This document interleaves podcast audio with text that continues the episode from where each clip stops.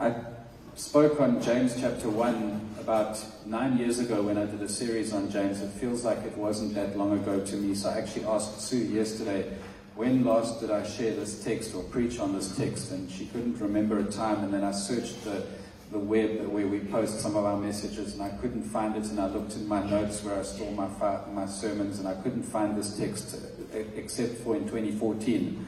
So if I've preached it more recently, because it feels like I have, you'll have to forgive me because I was trying to avoid preaching it if it was unnecessary, but I felt like God put it on my heart to preach from James 1, verse 1 to 4. And, um, and that's what I'm going to do this morning. Sometimes it's in those times where things are going the hardest in our lives that we get that momentary feeling that God must have in some way abandoned us or withdrawn from us or removed himself from us. And you could hit a, a, a bump in the road, whether it's uh, some kind of a tragedy that strikes or maybe something that's not going according to plan, or you suddenly find yourself in a place where things aren't the way you hoped they would be and you don't understand why is this so hard? Why am i facing such a difficult thing? And where is god? And it's in those moments like when you really need god that sometimes it's like he's not around or it can feel like it i have uh, those moments where i would love god to give me a clear sign of what direction he wants me to take in life or what choice to make in a big decision and sometimes you pray and pray and then it's like you don't get an answer. It's like this Christianity, you know, people propose it to you as like this really great working system, but it's actually messy. And real life is complicated. And even though the veil has been torn and the, the division between us and the Father has been taken away by Jesus, we're not yet in heaven. We're not standing in glory, seeing God face to face, but we're, we're seeing through a glass darkly. We're, we're battling to communicate clearly. And then when you're in a tough time in life, it makes this whole thing particularly vulnerable to the enemy, the devil coming and saying, You see, God is actually not there for you. You see, right when you need God the most, He seems to be far away from you. Well, that's part of God's plan, actually. It's, it's of His nature to try to teach us to believe in Him irrespective of what we see with our eyes. Mm-hmm. That's why Jesus could say to Thomas, who wanted to put his, his fingers in Jesus' wounds and see it's really Jesus who's risen from the dead. And Jesus said it's actually, you know, more blessed. Blessed are those who believe, who didn't see. And God wants us to know him that well that we trust him irrespective of the circumstances around us. And so that's a kind of a stronger position to be in when you know, even though you can't feel God's presence, that He hasn't left you. And His word says He would never leave us or forsake us. So that's a statement of fact. It's given to us in His word that God says, I will never leave you, I will never forsake you. And there is that provision made in what happened to Jesus. What I mean is, because of Jesus, we can live in that promise that God would never leave us or forsake us. See, Jesus hung on the cross, and as he was dying, the Father turned his face away because the sin of the world, your sin and my sin, everything that would cause God to want to leave us, to want to forsake us, everything that would give God a justified reason for abandoning us, was put on Jesus. And then Jesus cried out, My God, my God, why have you forsaken me? In that moment, He carried that for us so that we would never have to experience it. And so now God can say, righteously, justly, I will never leave you or forsake you. Your sins can't even separate you from God anymore because your sins have been put on Jesus. And so God has given us a promise that He can actually keep because of Jesus. He fulfills that promise to us in Jesus. And yet, in those moments when life is tough, we don't always feel like God is there. So we start asking the question Has God left me? Where is God? Why didn't He answer this prayer? So, my one task this morning is to explain four verses in James at the beginning of the book of James. So, let's start at James 1, verse 1.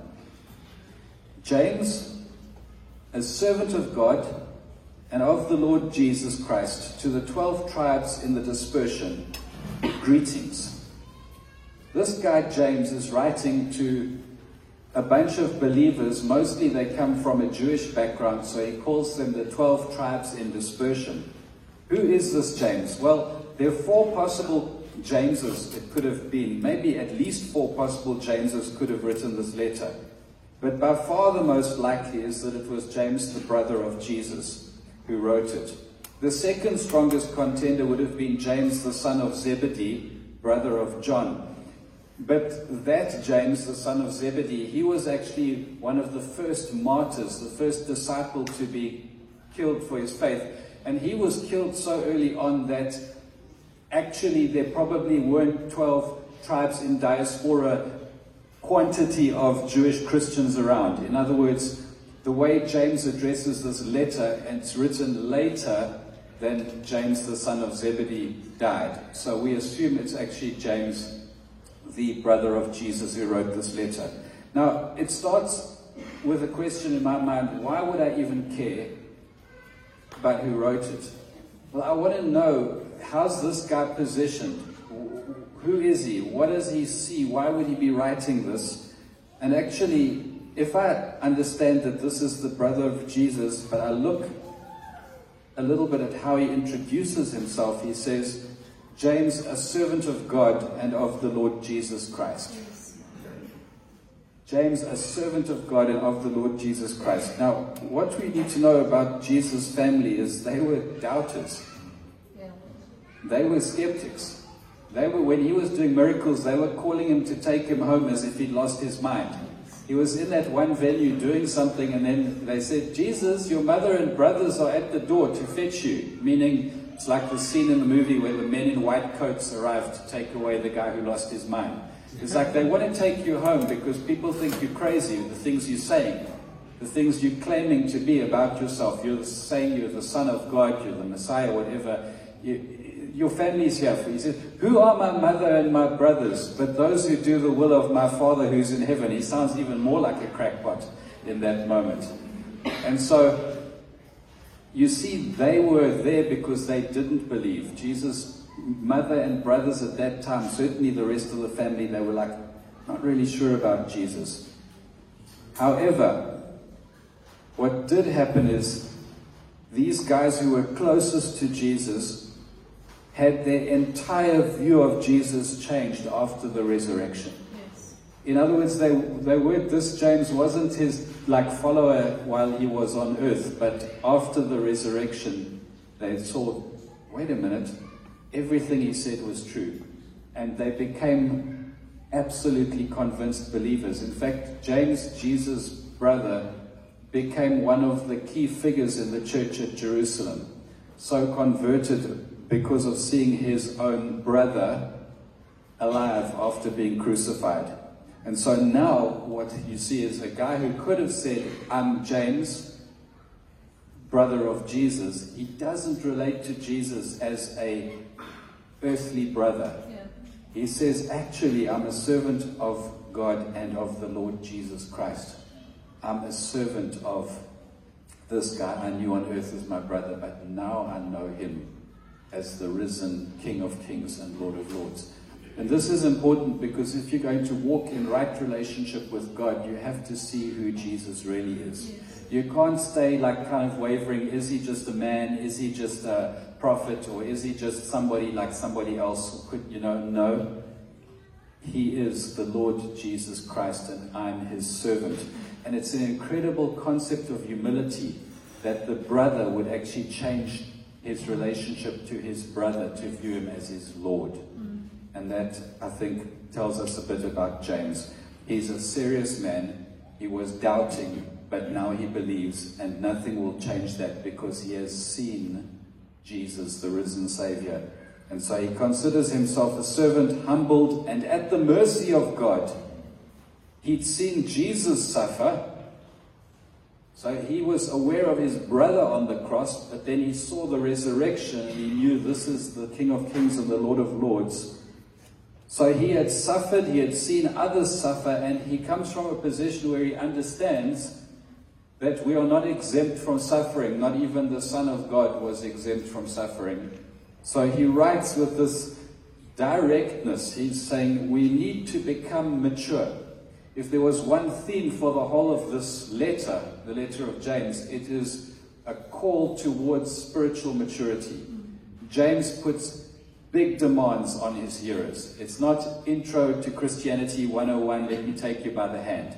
It's like, no, this is show me the works that should accompany your faith, otherwise, your faith is dead. It's like, it's blunt, it's confrontational. So he's a humble guy, but he's a serious guy. He's writing to the 12 tribes in the dispersion. That's the stage where the church had reached mostly Jewish people, and he says, Greetings. He's not like Paul. Just one word, greetings. He doesn't mince his words, he doesn't waffle. That's important again because it means within just a few sentences he's going to say something that you have to say. This guy's not going to give you a whole book to understand this one verse. We have to dig into this verse. He's just going to say it. So here he says it in James 1 verse 2. Count it all joy, my brothers, when you meet trials of various kinds. There, he just states it. No preparation, no long intros to this book. He just addresses the people, says greetings, and then he says, Count it all joy, my brothers, when you meet trials of various kinds. That is very to the point. And it comes with a little motivation now afterwards. He goes on and says this in verse 3 and verse 4. For you know that the testing of your faith produces steadfastness and let steadfastness have its full effect, that you may be perfect and complete, lacking in nothing. So there's the motivation. There's something to be gained, because if you count it all joy when you meet various kinds of trials, you would know that the testing of your faith produces steadfastness. And let steadfastness have its full effect. In other words, don't try and wriggle out of the trial that you may be perfect and complete, lacking in nothing. So he starts by saying, Count it all joy. We need to understand what he means by that. If someone comes to you in agony and they say, No, man, you should enjoy that. He's not saying that. He's not saying you should enjoy the suffering. He's, he's putting it another way. He's saying count, which means when you're an accountant, and you measure the value of something. You do your bookkeeping and you're working out how much do I owe or how much did I, you know, earn. It's like you, you're counting it up. So he says you must measure your trial as something of worth. Count it as something positive when you face various kinds of trials. So that's the first understanding is when he says count it all joy, he's actually not saying you should be enjoying the pain. He's just saying the pain has a value. The pain has a positive value. The trial you go through has some greater good behind it. So count it all joy, my brothers, when you meet trials of various kinds. When you meet trials, not if. He puts it quite simply that it's coming and you meet it the same way that you meet a bandit on the road. You weren't looking for it. You don't go looking for a trial. You don't go looking for suffering. You don't go, you know, like, this is going to be joyful, so I'll go find trouble for myself. No. You're going about your life trying to stay out of trouble, and then when you meet it, you work out, hold on, something else is going on here. It's not just about this trial. And so when, not if you meet it, but it's trials of various kinds. He, he wants you to know that trials come. You don't look for them, they find you. They meet you around the bend of the road. You come around the corner, and suddenly there's the bandit waiting to ambush you. That's how trouble usually comes into our lives. Interestingly enough, some of us make trouble for ourselves. Peter addresses this. Peter says, None of you should be suffering for being kind of liars or thieves or murderers. What he's really saying is don't sin because if you sin, you're going to bring trouble on yourself. So that's not a noble kind of suffering. If you're suffering because you sinned, that's your fault. We're not talking about that kind of trial or suffering. We're talking about the, the trial that you weren't looking for. So you were happily going about your day, and then suddenly things went wrong. And um, James is talking about that kind of trial. And he says there are various kinds. There's actually external trials that come to our lives that are circumstantial. Someone dies, and it's tragic, and in the tragedy, the tragedy isn't the trial, but there's a trial that takes place, how you respond to it. There's circumstantial external trials. But then there's also internal trials that we face where we wrestle against temptation. So temptation is typically the inner trial, and circumstances are the outer trial. And um, we know he has both these kinds of trials in mind because just a few verses later, beyond the passage that we're looking at this morning, he says in James 1, verse 12, Blessed is the man who remains steadfast under trial, for when he has stood the test, he will receive the crown of life which God has promised to those who love him. And in verse 13, let no one say when he is tempted, I'm being tempted by God, for God cannot be tempted with evil, and he himself tempts no one. So, I, I looked at verse 12 in the light of the first four verses. And it says, Blessed is the man who remains steadfast under trial, for when he has stood the test, he will receive the crown of life, which God has promised to those who love him. Now, I understand I already have eternal life, but crowns or the medals and the trophies only come at the end of the race. And what James is actually saying then is that there is a crown or a reward for those who have stood the test and remained steadfast. You haven't wavered, you haven't crumbled and denied your faith or turned your back on God or hated God or got angry with Him, but you've stood firm in your faith. For how long? The man who remains steadfast, when he has stood the test, he will receive the crown of life. Oh dear. That's a little bit of a challenge because that actually tells you that this phase of testing is your whole life. It's like only after this life do you cease to be tempted. So if you had to wonder how long do you have to resist temptation, just while you're in the body just for maybe a hundred years. It's like, okay, now I'm really thinking it would be better to go and be with Jesus sooner, not later. Because then the weight is relieved, the pressure is over. So when you've stood the test, you'll receive the crown of life. So life is going to involve trials of various kinds, and they're going to keep on coming at you your whole life. Those of you who are hoping to create the perfect utopian dream of a life with no trouble, you don't understand. Jesus said, In this life you will have trouble. So clearly, James is thinking whole life here. The whole life is a test. But it's also an opportunity because there's a crown, there's a trophy, there's a reward. Having stood the test, you receive.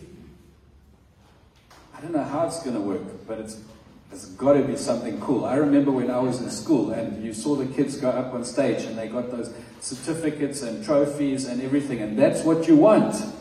You want to be that guy getting the trophy. Now, most of us in school, we didn't get as many trophies as we wanted. And so these poor, soft, modern teachers, they give like a, someone a prize just for competing. It's not real life. Get the prize for winning, okay?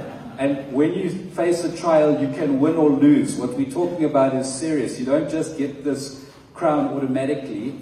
There's a reward God will give you for enduring. There's a reward God will give you for how you handle suffering.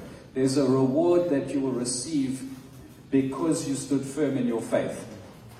So think about it like that. And it's, it's also not because of God that we're tempted. Remember, the cause of the evil, you could say this isn't fair, but the cause of the evil dynamics that are at play is the devil's wickedness and our weakness, our sinful desires. Most of the time, when it's temptation, our flesh desires something that is bad for us.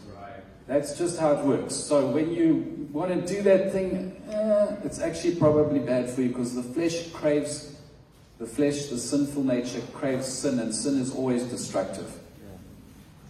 So we will all experience temptation for as long as we're in this body. And a trial is like a test. What is a trial? When we speak about a different kind of trial, it's actually a similar kind of trial, a court case.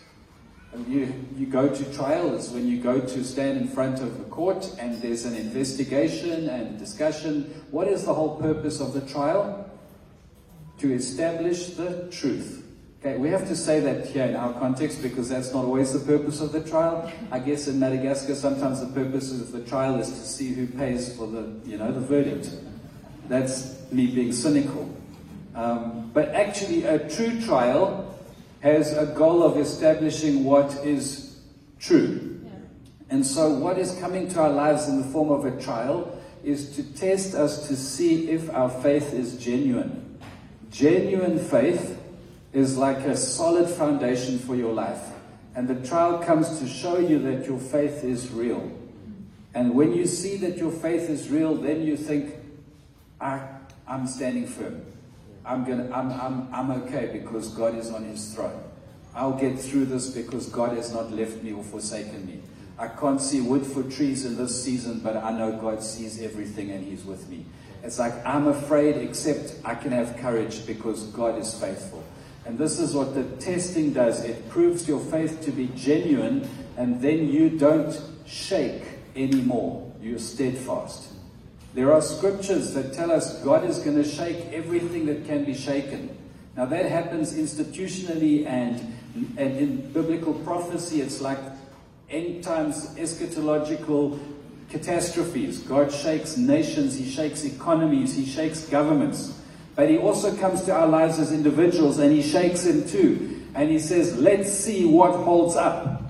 And when you've been through that kind of shaking and you see that you hold up, do you know how much stronger you feel? Well, let me tell you, I know because I've gone through some trials, and when I've come out the other side, and I still believe, and I know God is true, and He's never abandoned me, and He's never failed me. Every thing I went through, He's redeemed and made good use of in my life. Then I say, wow, I am much stronger than I ever thought I was because He is much greater than I ever realized. So, I'm secure in Him in a way that I never realized I was because I've been tested, because I've come through a trial. So, this is also why the steadfastness has something to produce, and the trial produces steadfastness steadfastness ultimately makes us lacking in nothing. So, in the verses we're considering, James is speaking about trials in a broad sense. In verse 2, he says, You meet various kinds of trials, and our faith must be strong enough to endure, to survive, to remain, to stand firm through all kinds of trials. For example, having too little when you're poor, that can be a test. Having too much, that can be a test that you could pass or fail. Sickness could be a test. Health could be a test. How could health be a test? Well, I mean, if you're really super healthy and you think you're awesome, then maybe you think you, you know, look how cool I look. I've been to the gym. I've made myself so um, buff then now, you know, I can start flirting with the co-workers and then I have an affair. Failed the test. See what I mean? Health could be a test. Riches could be a test. You could have so much money and God actually expects you to do something with it, but you do something else with it. Failed the test. So having too little, having too much, in sickness, in health. Sorry, that's, do you get that? It's like distinctly like marriage vows. for richer, for poorer, in sickness, in health. What's actually happening here is a lot like marriage vows. You're saying to God, I will trust you and I will not waver in my faith. I will be steadfast no matter how life goes with you. When I became a believer, it's like I got married to God. Well, I entered into covenant with Him. Let's use that expression. I came into a covenant with God, and I come into this covenant, and some of us come in with wrong expectations. We think, Now that I'm walking with God, life is all going to be rosy. He's just going to deliver me from troubles. He's just going to make my life better. He's just going to make everything plain sailing. And then it isn't like that. But because I entered into this covenant with God, I'm actually saying, for richer or poorer, in sickness or in health, I'm walking with you. And I'm going to believe in you as my husband, as my maker, as my God. So in tragedy and betrayal and failure and disappointment and offense and mistreatment, in heartbreak and loss, in unanswered prayers, as well as rapid growth and success and blessing, trials of various kinds, we should count it all joy because we know the testing of our faith produces steadfastness. So, what we're saying is there's a long term benefit. And then he goes on, James says, because you know. So, this was the verse 3, I think. Let me go back there. For you know that the testing of your faith produces steadfastness. So, he's saying there's, there's something that you've experienced that you understand that in this trial, God is at work in you and through the circumstances around you. And steadfastness is being produced. Steadfastness is that sense that nothing can shake me. That's being built into your life through the trial. I was thinking, you know, what can really shake me? I don't want to be easily blown over by life circumstances. So, what could really shake me? What are my fears? Having no money, not being able to put my kids in university, going to jail. I don't know, maybe that's your fear. It depends how much of a criminal you are, I guess. but I thought about those, those disciples who went to prison, like, and then they sat there and they sang hymns. And what could put you in a position to be happy in jail? It's because you know Jesus is there with you. Because you know God is for you. Because He is enough. That with Him you have everything and you need nothing. And even if they kill you, you're going straight to be with Him.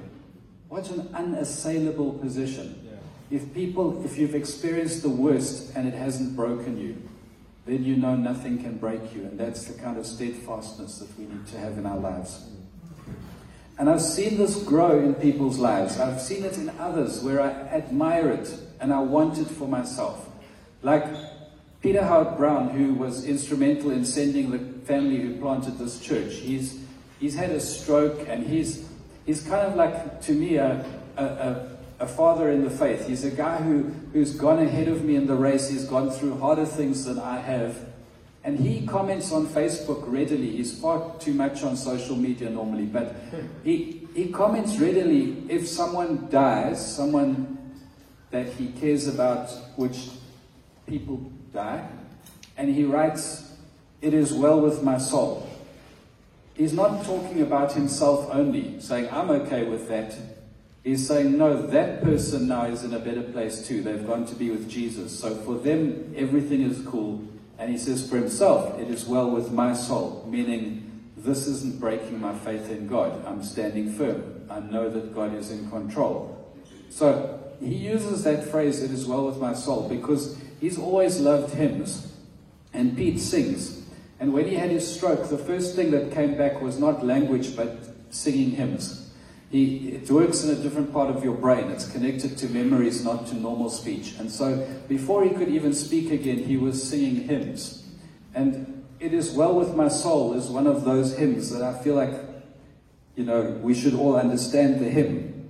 And so here's a quick lesson on that hymn. I've given it before in the church, but maybe you weren't here then. So this is me going back in history again and giving you a lesson on this hymn. Thanks to Wikipedia for this information.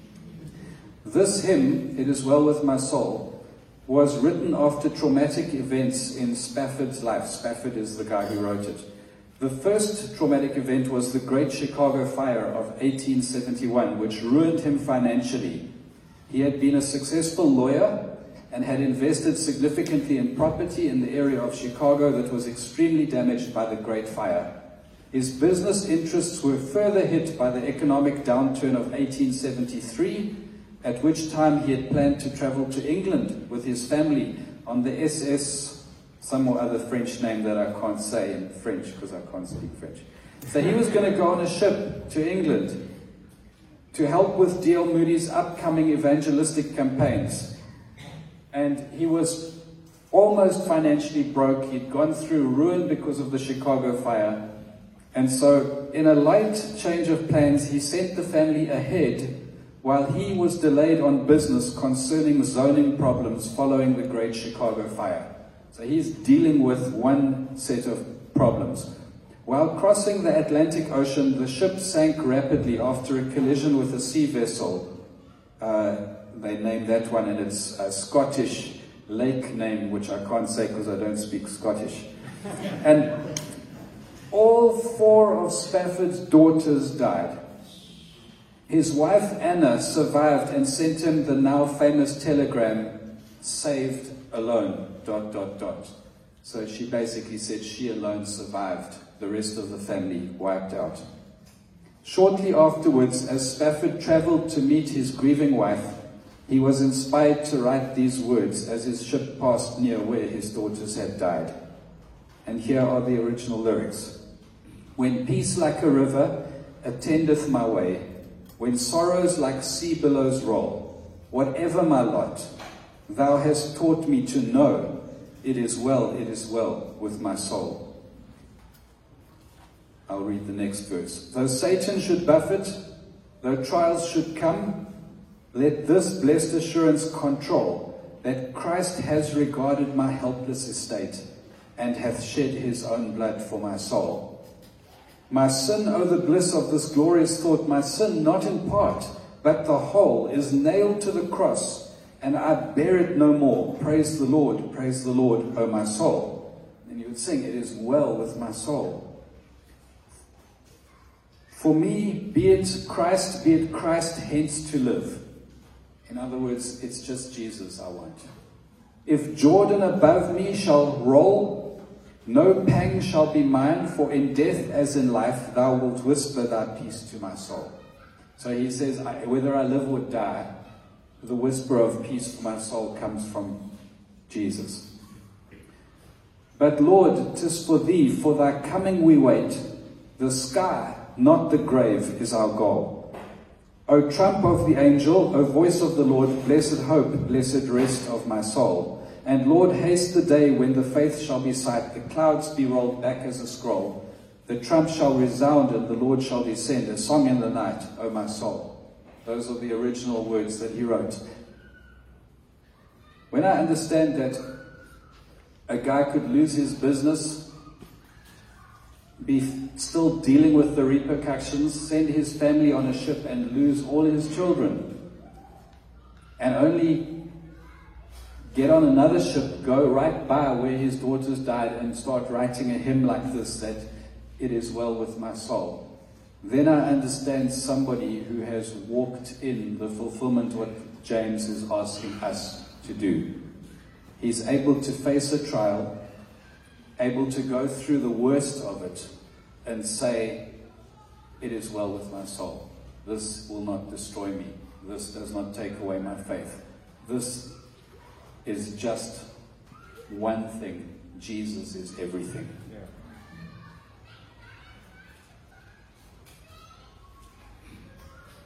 Now, the thing about what James writes as well is there's no talk of avoiding it or minimizing it, the trial. He never suggests that you could somehow escape the trial. He never suggests that you could make the trial easier. And I just want that to sink in for a moment that sometimes when we hit a trial, we think, surely we can get this over with, or surely we can escape it, it can just go away quicker. But there's no talk of escaping the trial or minimizing the trial. And that's why he gets actually to verse 4, I think it was. Go all the way back he says, let steadfastness have its full effect. So you know the testing of your faith produces steadfastness. Now let steadfastness have its full effect. That word let carries within its nature the idea that you surrender to the processes of God. surrender to the processes of God. In other words, when that trial comes, it's not necessarily going to suddenly get easier. It's not necessarily suddenly going to go away. You have to go through it. You have to pass through it.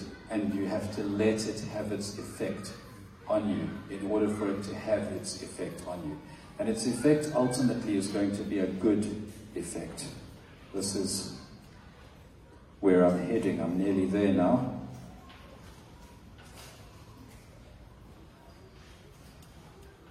See, consider how trials make you, in the moment, feel distinctly like you're in need of something. You're su- suffering, you need a deliverance, you need a breakthrough, you need an answer to your prayer, you need a change of your circumstances.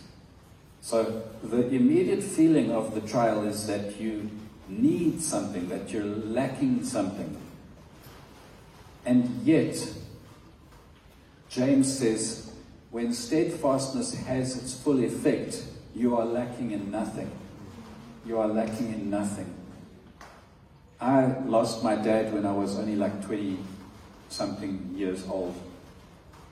And God worked in my life to the point that where I stand now, I know that I'm lacking in nothing. I miss him. I feel like I was kind of robbed of having a dad in some way, but I know my life has not lacked anything. You might have lost a marriage, you might have lost a business, but years later, when you look at how God led you, you'll say, I'm lacking in nothing. That's, that's you know, you, you lose in the tragedy or trial, even a mistake you make, sometimes you think everything is lost. But when you look back, you realize you're lacking in nothing. That's what the strength is about. It's like in Jesus, I'm complete, I'm whole. There's not a big gaping wound left in my soul. It is well with my soul. It is well with my soul. I've healed, I've recovered, and I've seen more of the goodness of God. So Jesus put it this way I've said these things to you that in me you have, may have peace. Where are you going to have peace? In Jesus. Not in your job necessarily, not in your parenting skill, not in your marriage all the time, hopefully some of the time. peace. In me you have peace. In the world you will have tribulation. But take heart. I have overcome the world. That's what Jesus said. Paul also writes about it. He writes about it this way in Romans chapter 5, verse 3 to 5. Not only that, but we rejoice in our sufferings, knowing that suffering produces endurance, and endurance produces character, and character produces hope. And hope does not put us to shame because God's love has been poured into our hearts through the Holy Spirit who he has who has been given to us. Later Paul explains that God is at work in our circumstances when he writes in Romans 8 verse 28. We know that for those who love God, all things work together for good, for those who are called according to his purpose. For those whom he foreknew, it says in verse 29 of Romans 8, he also predestined to be conformed to the image of his Son, in order that he might be the firstborn among many brothers. There is a greater goal. Right after Paul writes about all things working for good, meaning even the things that we suffer, the, the trials, are being worked out for good because there's a purpose that God wants in our lives. He wants us to be conformed to the image of His Son. So when you're in a trial, the reason you can count it as joy is because the trial is going to produce something in you. It's going to result in your faith becoming stronger and your character becoming more Christ like. That is, if the process is followed through correct, correctly if you don't react, rebel, reject the trial. The type of character that is developed, Romans 5 speaks about this suffering producing character. It's not just good character. You don't want to just become a good person like, okay, he's trustworthy, he's learned to be responsible. It's not that. It's Christ like character.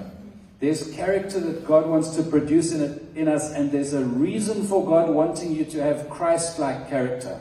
He doesn't want you to be a good person, He wants you to be a ready person, ready to belong in heaven. He's preparing you for glory. So, actually, all of this that I'm talking about, when you go through some trial and God is not taking you out of it, it's because He's going to let it prepare you for glory. He's going to use it to strengthen your faith and He's going to change your character to become more Christ like, more compatible with heaven. So don't believe God has abandoned you. It's quite the opposite. Don't believe God is being unloving to you. It's actually the opposite. See, we might ask, why would a loving God let us go through such awful things? And I'll tell you why. It's because He's stripping you of love for this world and preparing you for eternity. He's saying, You are like this, but I'm going to make you even stronger and even more ready for heaven. That's the purpose of these trials. And so when a trial comes into your life, you can say, He's chosen me for glory. He has predestined me to be conformed to the image of his Son. He has planned to break off of me the things of this world. As much pain as that causes me, I will embrace it because I get to be crowned with glory and majesty with him. Of course, we throw our crowns at his feet, but that doesn't mean there is no crown. God wants to bring us into glory. So the trials are a part of a process called sanctification being set apart for God's purposes and fitted for His glory. So sometimes when we're discouraged, you need to look at the things in your life and say, God, what are you doing here? How are you using this to prepare me for glory? How are you going to use this pain to make me ready for heaven? How are you going to purify me, sanctify me, and set me apart for your purposes? That's some of the glorious stuff God is doing when we go through trials. So, in conclusion, rather than abandoning us, God is actually setting us apart. He is actually preparing us.